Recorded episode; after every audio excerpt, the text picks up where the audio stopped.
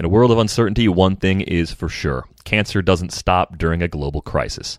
On Saturday, June thirteenth, Leukemia and Lymphoma Society will host a trailblazing event, Big Virtual Climb, sponsored by AbbVie, to support their investment in groundbreaking research to advance blood cancer cures and its first-in-class patient education and services, including financial support and clinical trial navigation.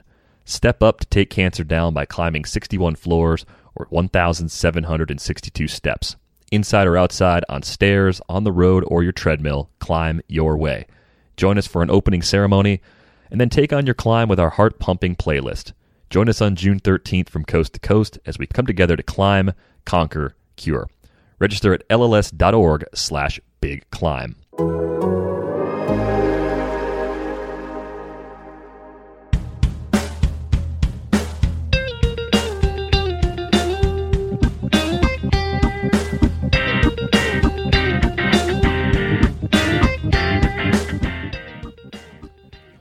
Welcome to Rates and Barrels, episode number one hundred. It is Tuesday, June second. Derek Van Riper here with Eno Saris.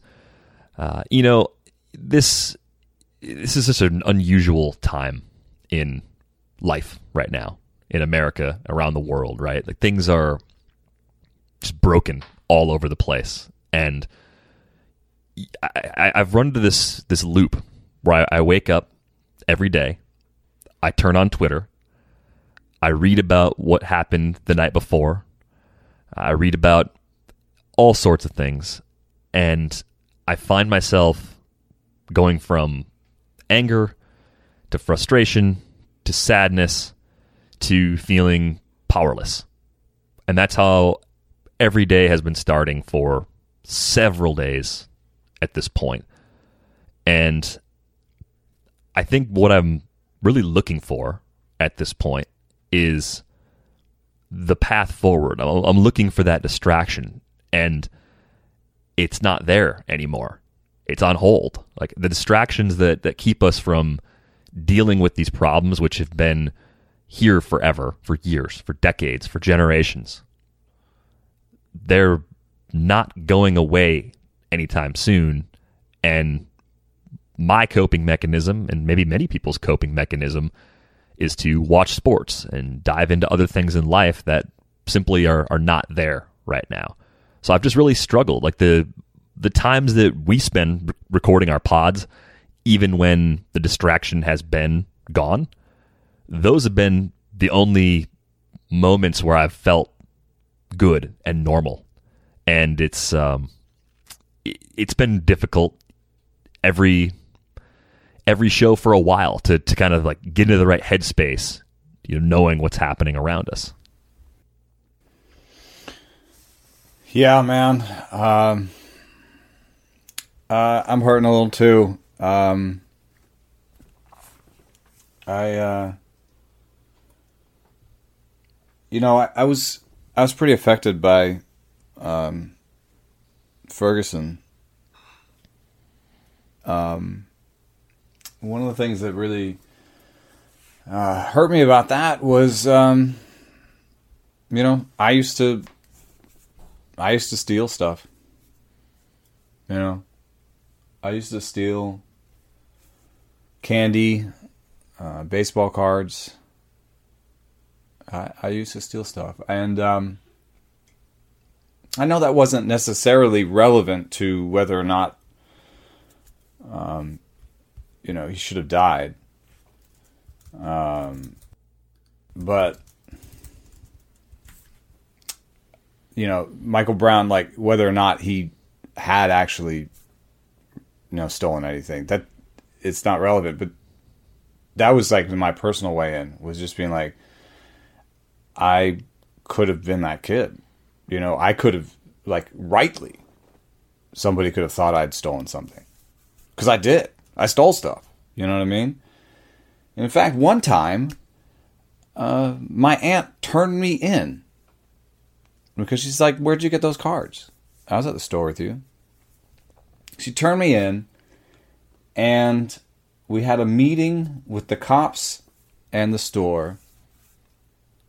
And they had me write an essay. I wrote an essay. Um, and I have to tell you, man, I was like a precocious kid, and it did not teach me a single thing, because I wrote that essay in about five minutes. And my cousin was having trouble with it, and I wrote his essay in five minutes. And that was two white kids, you know, that was privilege. And I'm getting some pushback, like, oh, privilege doesn't exist, and, you know, you know, racism, the state of race relations in America. We elected a black president. The state of race relations in America are overblown. Racism is overblown. And um, like a lot of people, uh, I turn to ice cream in these times. um, uh, Ben and Jerry's. I'm not making this up. Ben and Jerry's has a great one-pager about systemic racism and how it's real.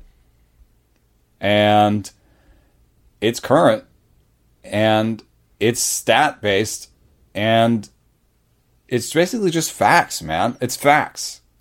And for people that, like, it's hard to see this necessarily, maybe, but, I mean, let me just list off some facts to you, because these facts are as painful to me as the fact that, like, I skated.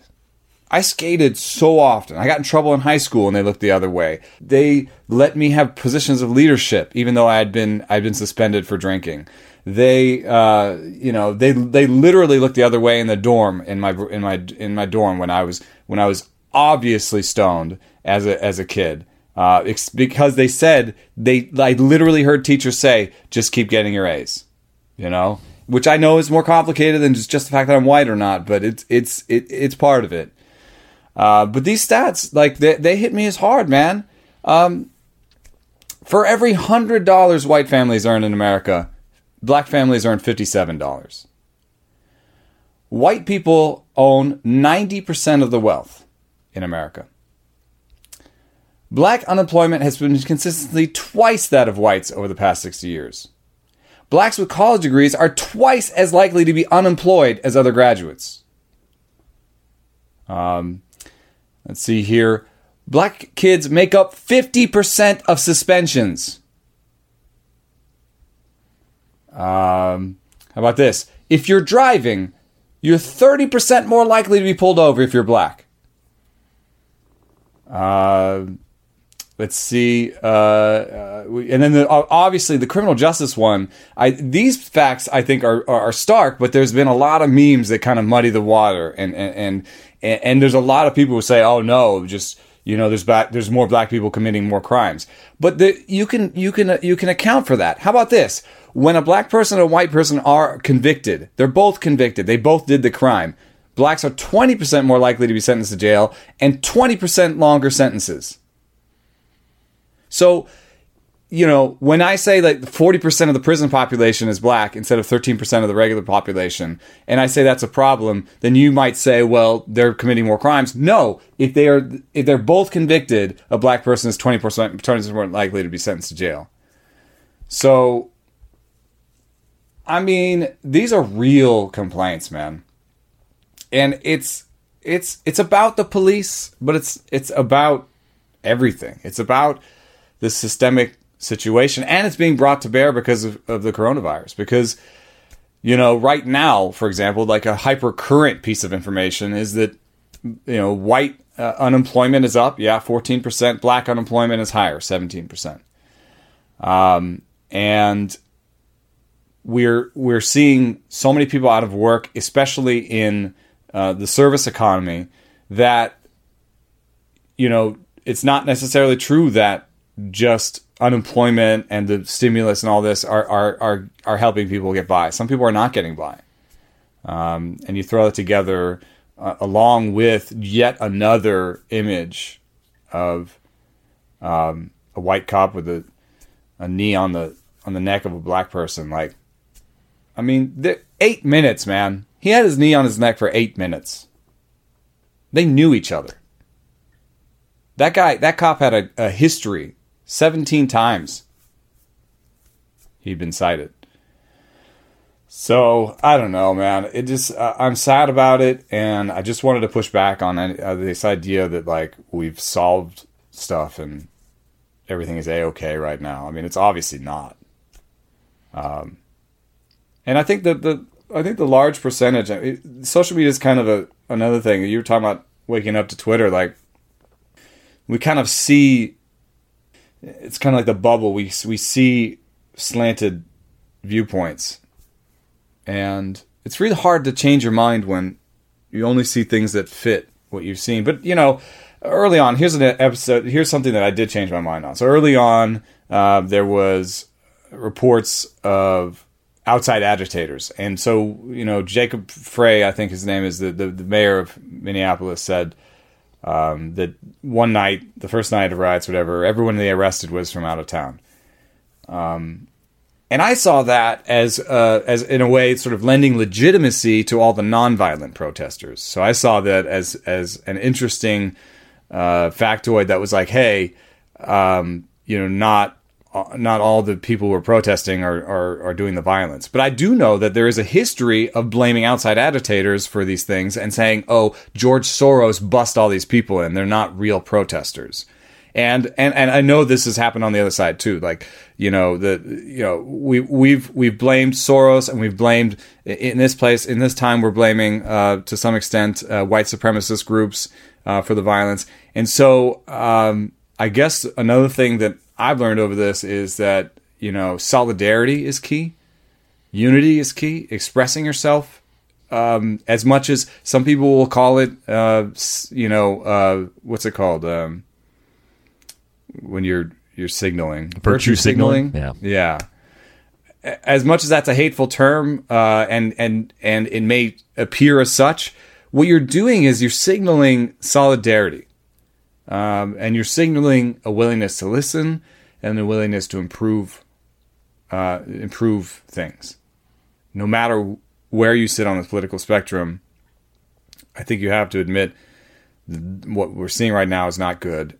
That it must be, and it must be expressing a deeper problem, and that we need to work on that deeper problem.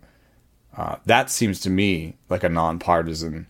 Um, you know, sort of fact-based uh, approach to this. So, um, I don't know. Somebody might be listening to this and just uh, and shove it all away with virtue signaling. But um, I'm just trying to come to terms with my own history within this, uh, our collective history, um, and and see some sort of way forward, which is is, is tough right now.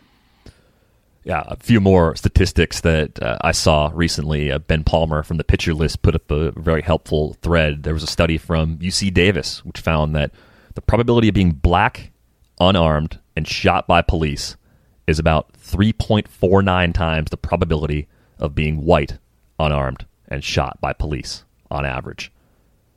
There was another That's stat crazy. from, this is analysis from the Washington Post. The only thing that was significant in predicting whether someone shot and killed by police was unarmed was whether or not they were black. These, this is our reality. We've been living in this reality every day we've been on this planet. And I, I, I have not done even what is a tiny part to help make it better. I, I, In in, the, in this odd way, I, I feel like I have not done nearly enough to help make this go away, to help make this better, to be part of the solution. And I really think it is a, a common reaction to be outraged, to be mad, to be sad, and to forget. And it has to be different this time. It just has to be. Yeah. Um, I mean, I think it will, uh, because there's nothing going on, but, um, you know, it's, uh, you know, like someone literally yawned at our colleague's uh, piece when I shared it about the racism they'd suffered. That was a white man. Of course it was a white man. But how can, how can someone yawn at this? Like, Mm, the the anger is tough. Um, so, you know, I there's an obvious uh, first first step, which I've talked about, sort of communicating. And I don't think it is necessarily communicating uh, with your friends. Um, there's been some, you know, people have like, you know, my friend came over on Sunday and he's black and he was like, I got the email from one of our our uh, our collective friends, and um, I don't know if that's necessarily the right way, because what you're doing also is kind of maybe asking your black friend to absolve you um, of your guilt, perhaps, and also putting a strain on your on your relationship. And um, I mean, maybe it may, if you can find a way to to open up a conversation, but. Um, I think those are. Uh, I'm not sure. I, that, that that it seems to be like undue burden. It's not your black friend's.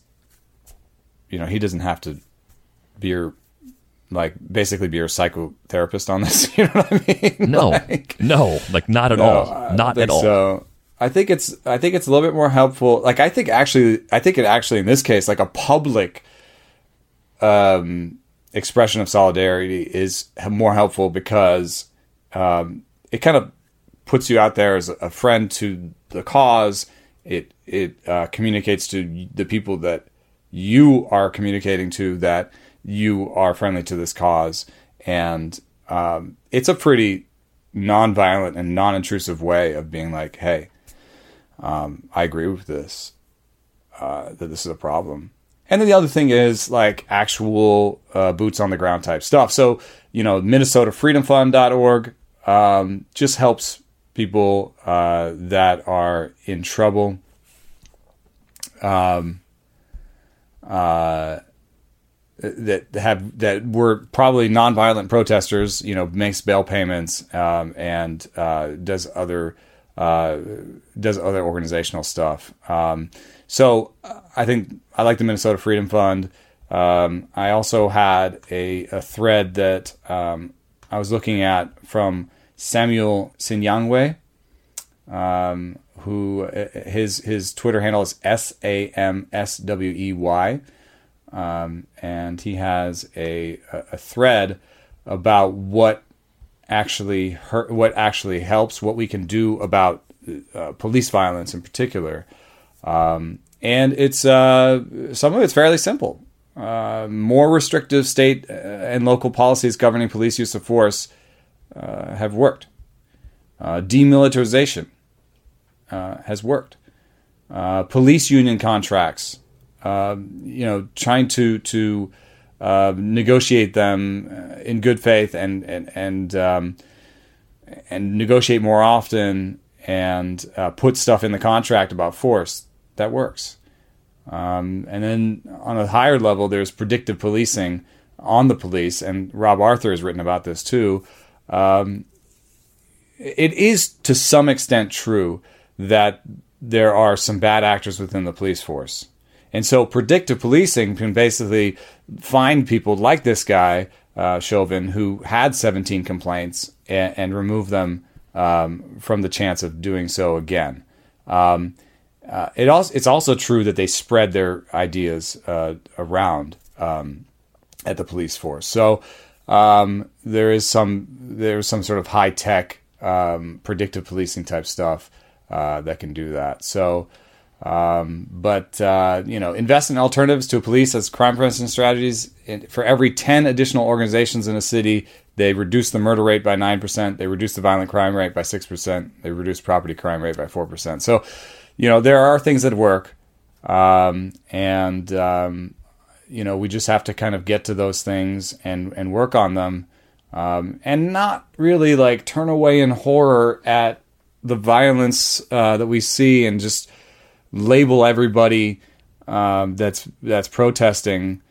You know, my homeboy Robert Sanchez was out there in Denver, and that looks super, uh, super calm and, and nonviolent with thousands and thousands of people.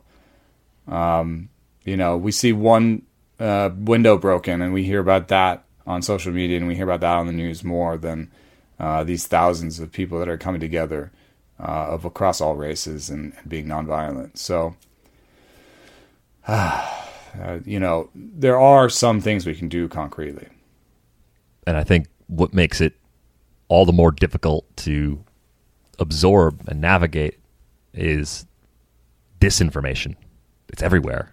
I mean, it's it's a, it's a rampant problem in and of itself that is continually shaping the way people see what's happening and interpret what's happening. It's just so dangerous. And there's really no sign of that ending anytime soon either.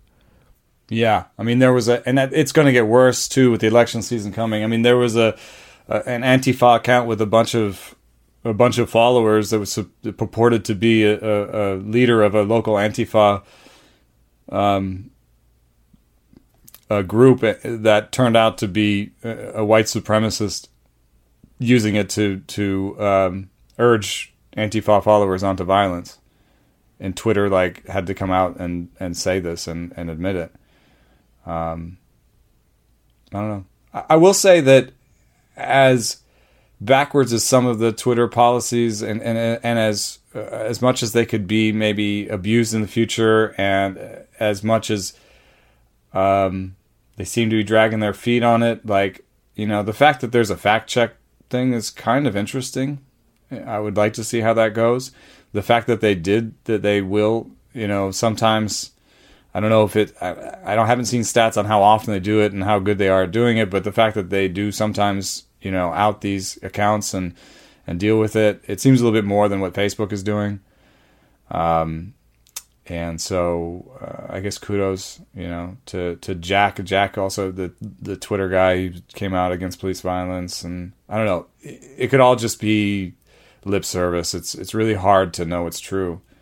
Uh, and that's another thing that I think, you know, as as people who are listening to this who are, are into data, you know, and into trying to use data to figure out what's right, um, I think what's frustrating is that aspect of what's going on right now and what's going on in the world is, yeah, the disinformation and the how hard it is to um to kind of go through and, and get the right numbers. I, I've talked about it a little bit with coronavirus. Like, I was really surprised when I tried to find research um, proving certain things that we thought were totally true and, and and just trying to find good numbers. Like, I talked about how, like, using case numbers is not a great way to to to judge how the state of an outbreak, because we the the taste the, the, the, the status of testing in that in that region is always uh, in flux. And, um, you know, the C D C was actually adding anti uh, it was antibody tests to, uh, you know, the, the, the swabs and stuff. So that's that doesn't make any sense because those are, you know, two separate populations. So the data that we have, like, we're getting more and more data, and it's just it's really hard uh, sometimes to see through to the important stuff and see through to the to the right data. Um, and I don't know that I have an easy kind of go to this link uh, answer for that one.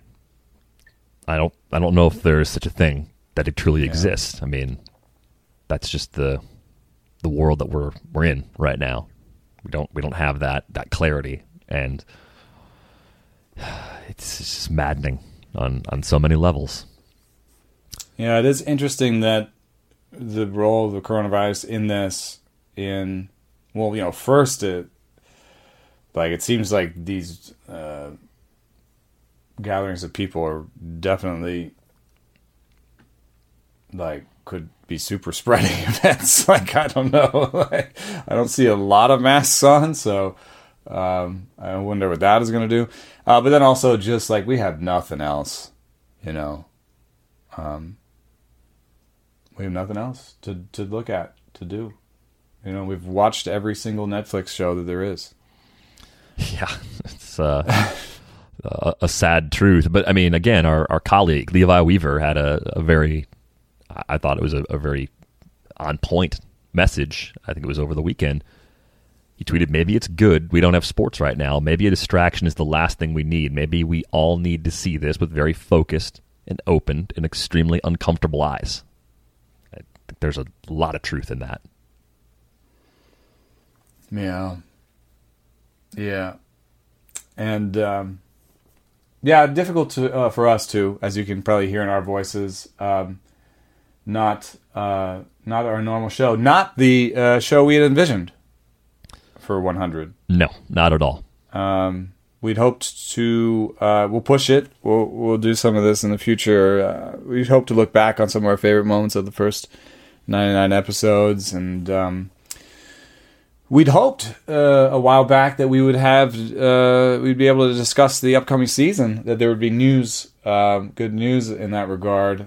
Um, I guess, um, I guess there is some. Um, two things that I, I see as hopeful in the most recent negotiations are that the owners have switched to arguing about how much they're going to pay in terms of per game, as into how many games they'll pay for.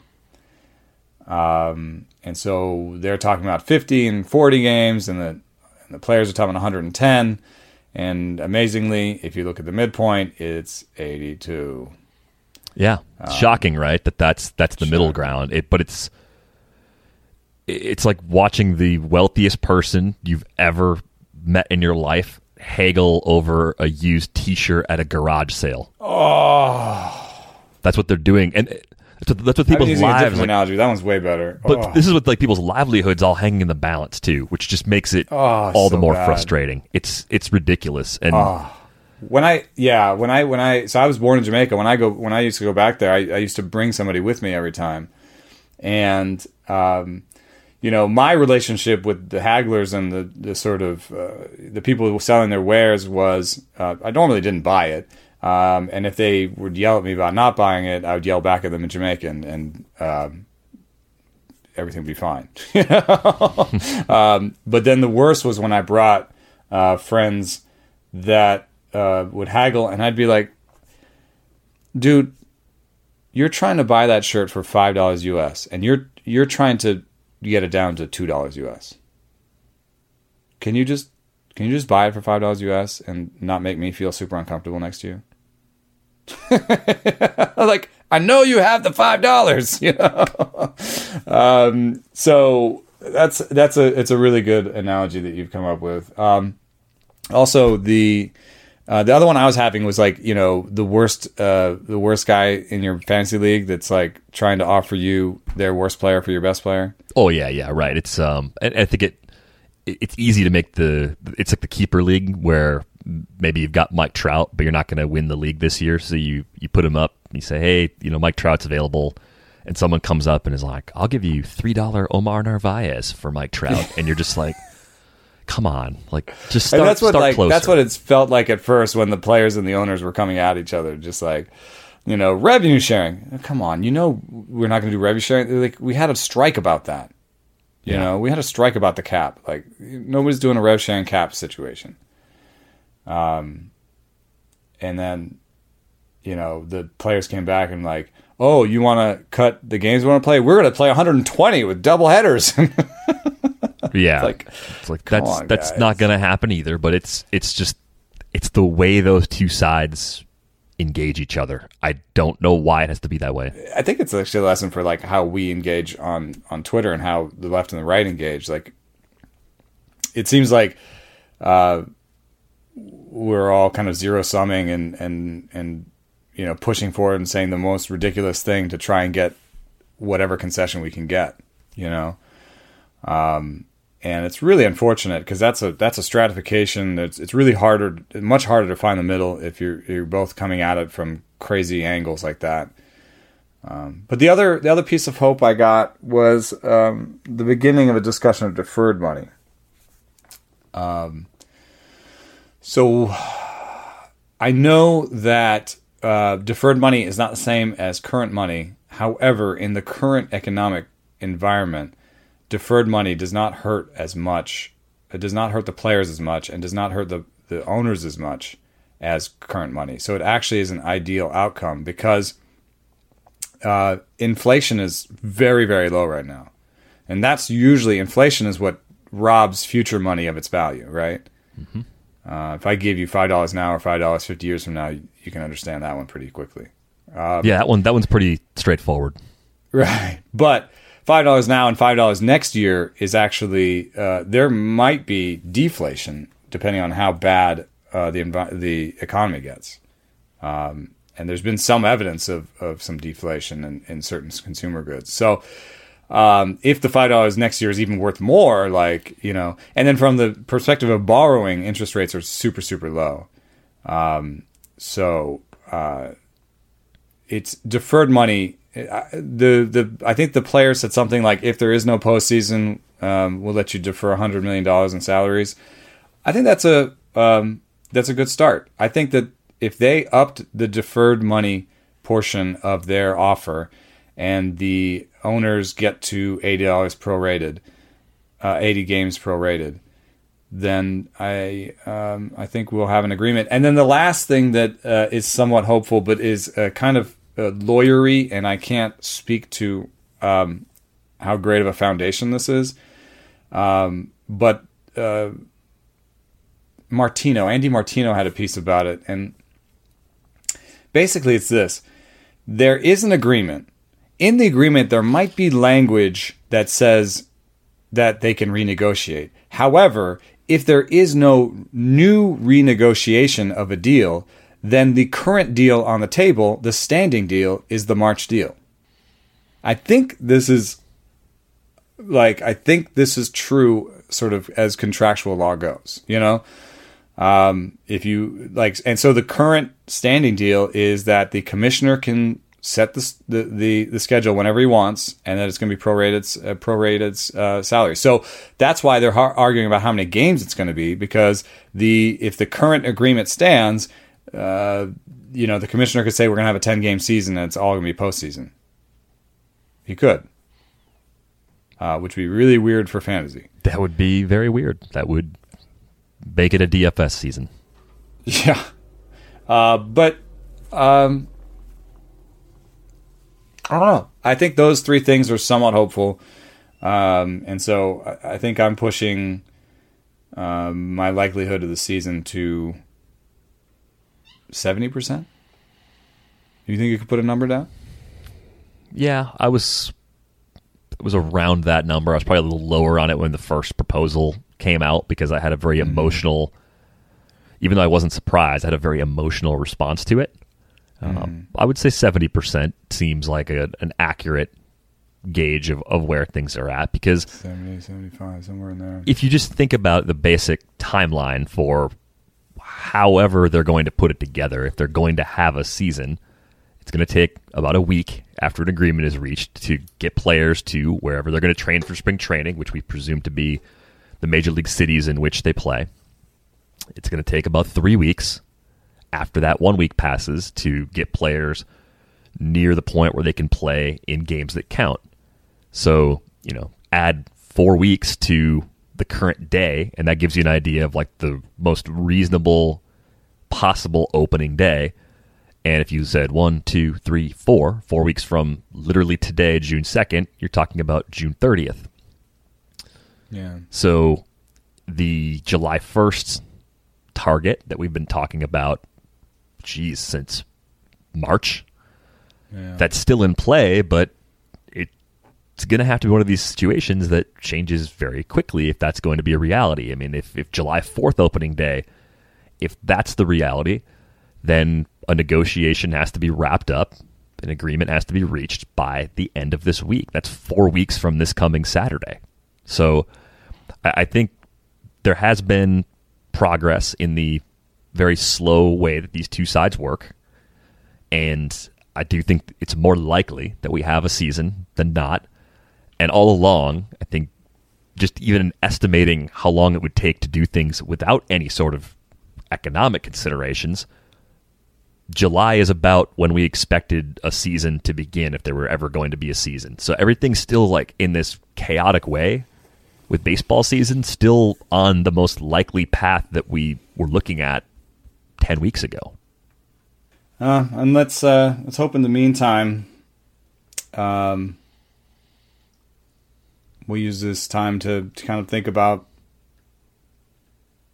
what we advocate for and what we really think, and um, you know, read up on you know. I think the Samuel Sinyangwe uh, uh, tweet. Thread is very interesting for people who follow data and want to want to look at uh, data about policing. Um, Ben and Jerry's, lots of links on that page, man. Um, lots of ways to kind of look at the data uh, and see if you think that there is systemic racism. And if you think there's systemic racism and there's something to do about police violence, then um, there's you know there's ways to donate to people who are doing the things that uh, Sinyangwe is talking about.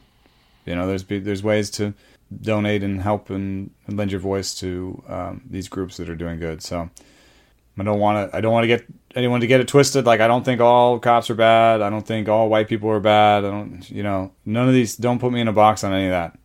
You know, there's no there's no straw man here. You know, don't don't don't uh, don't. I don't think that looting is great. No, um, no one no one no one does like. I, I no no reasonable person thinks that. I think that's why the Twitter fights and Twitter arguments, they frustrate me to the point of just walking away from the keyboard, because it, it's just like yelling at a wall. That's what it feels like. Yeah, the stink stays stays with you too, and then I'm like walking around. My kids are wondering why I have a sour look on my face. And it's like, there's someone wrong on the internet. Yeah, it, it's, there's um. You know, on the baseball side, there's there's some, some corollaries here a little bit. It's like, because I want baseball does not mean that I want people to have be sick. No, obviously not. Because, um, because I think that uh, the players could defer some salary or even take like a five percent pay cut or something uh, on top of what they've done does not mean that I'm pro-owner, you know. Um I, and I'm not like, I don't think I necessarily consider myself a centrist. Um, but I do wish that people came, not come to the center politically, but just, I wish that people could find that common ground more often. Um, I don't know. That's, I don't know if we've lost that or if we never had it, but, um, finding common ground is, is important. Um, I don't think we've had it in my adult lifetime. I'm thirty-five, so I've been an adult for seventeen years. I don't think we've had it. I think in my time as an adult, politics are Yankees, Red Sox. They they're just they're just a heated rivalry, mm-hmm. and it it just doesn't even matter what the other side is actually saying. It's perceived as noise, and there's no actual listening happening. Like, they hear noise, but they're not listening to the words.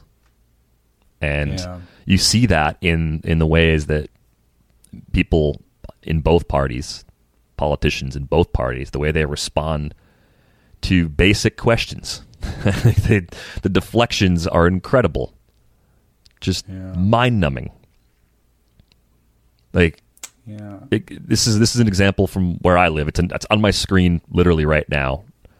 Um, the Senator, Ron Johnson, in my state, he's a Republican, was asked about the president's photo op at Saint John's on Monday. And his answer was, didn't really see it. And I find it utterly ridiculous that someone would just blatantly lie that way. You didn't really see it. So you did see it, but you didn't really see it for what it was. And, and again, people are going to say, D V R, there are Republicans listening to your show too. I'm not, I don't think the two political parties in America are working for us as citizens. And I'm constantly frustrated and outraged and annoyed at them. And again, it's another area where I'm frequently distracted by something else, and it keeps me from following through and doing something about it. Yeah, the screens are just... And I'm so addicted to my phone right now, and it's so bad. It's so bad. I should... If there's anybody that should do this Blackout Tuesday thing, it's me, man. Maybe I will from now on. I just... It's... uh There's, it just seems so consequential, dude, you know? Um, and, you know, as data scientists, or, or no, I'm not a data scientist, but as people who were into data, like, you're trying to make sense of, of baseball as a world. You're trying to make sense of the world as a whole. Um, and you hope that by kind of, you know, focusing on data, like, then you can be like, see things clearly and regardless of party. Um, but then you have this guy who like did that really ridiculous COVID thing for the White House where he like fit a cubist.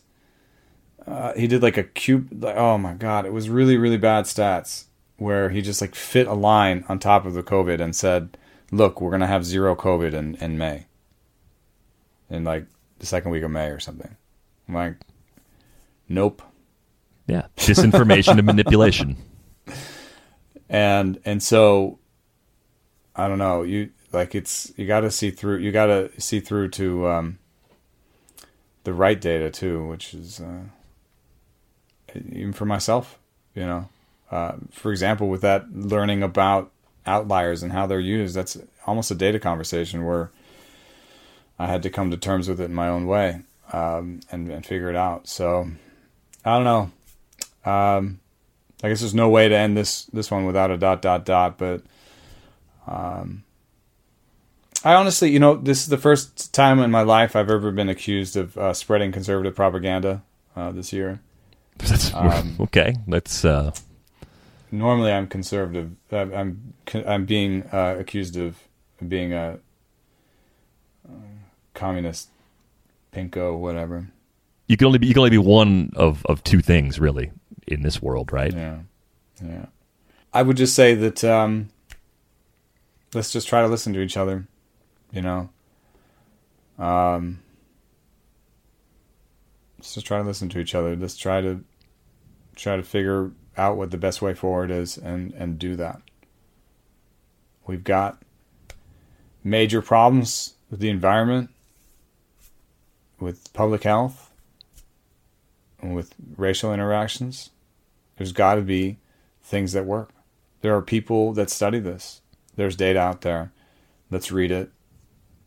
You know, let's highlight it, and let's support people that are that are working that way. That's I think that's an a nonpartisan statement. Hopefully, um, and I hope that everyone listening is is doing okay. Uh, I'm not. um, but we're doing our best. And uh, see you guys soon.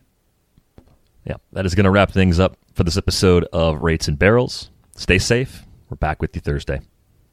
Thanks for listening.